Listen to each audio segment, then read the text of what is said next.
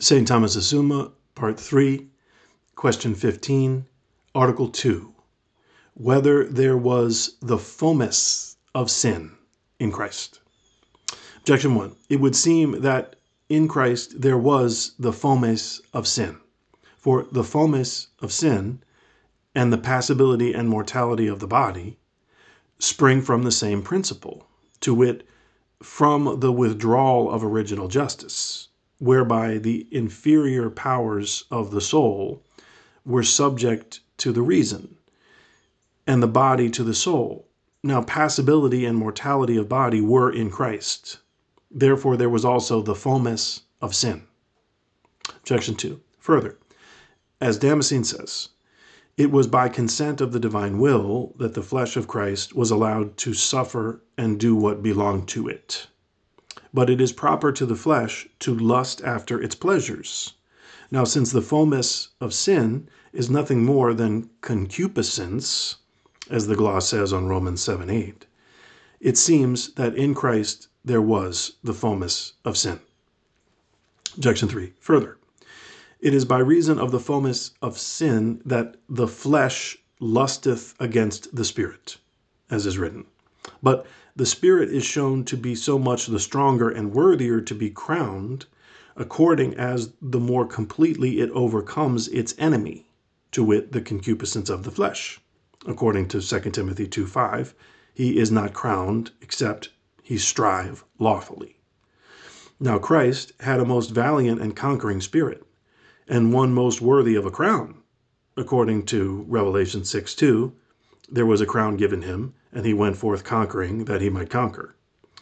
Therefore, it would especially seem that the fomes of sin ought to have been in Christ. On the contrary, it is written, "That which is conceived in her is of the Holy Ghost." Now the Holy Ghost drives out sin and the inclination to sin, which is implied in the word fomes. Therefore, in Christ, there ought not to have been the fomes of sin. I answer that, as was said above in question 7, Christ had grace and all the virtues most perfectly. Now, moral virtues, which are in the irrational part of the soul, make it subject to reason, and so much the more as the virtue is more perfect. Thus, temperance controls the concupiscible appetite, fortitude and meekness the irascible appetite, as was said in the second part.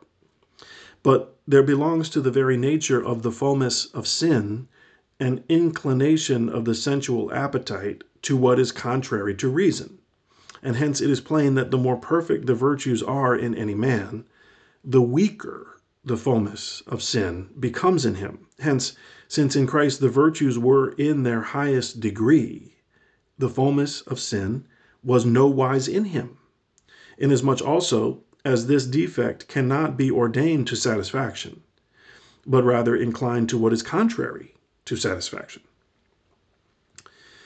Reply to Objection 1.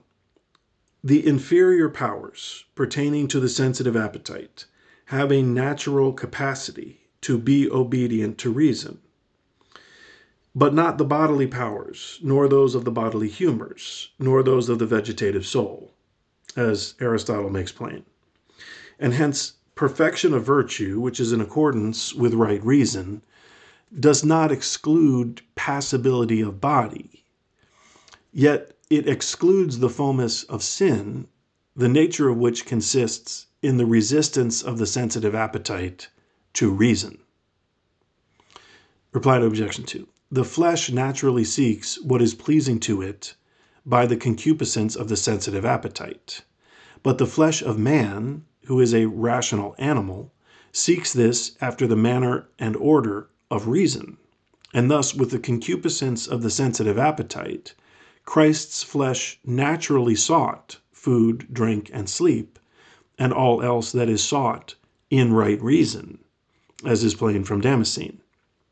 Yet it does not therefore follow that in Christ there was the fomes of sin, for this implies the lust after pleasurable things against the order of reason. Reply to Objection 3. The Spirit gives evidence of fortitude to some extent by resisting that concupiscence of the flesh which is opposed to it. Yet a greater fortitude of spirit is shown if by its strength the flesh is thoroughly overcome, so as to be incapable of lusting against the Spirit. And hence, this belonged to Christ, whose spirit reached the highest degree of fortitude. And although he suffered no internal assault on the part of the fomes of sin, he sustained an external assault on the part of the world and the devil, and won the crown of victory by overcoming them.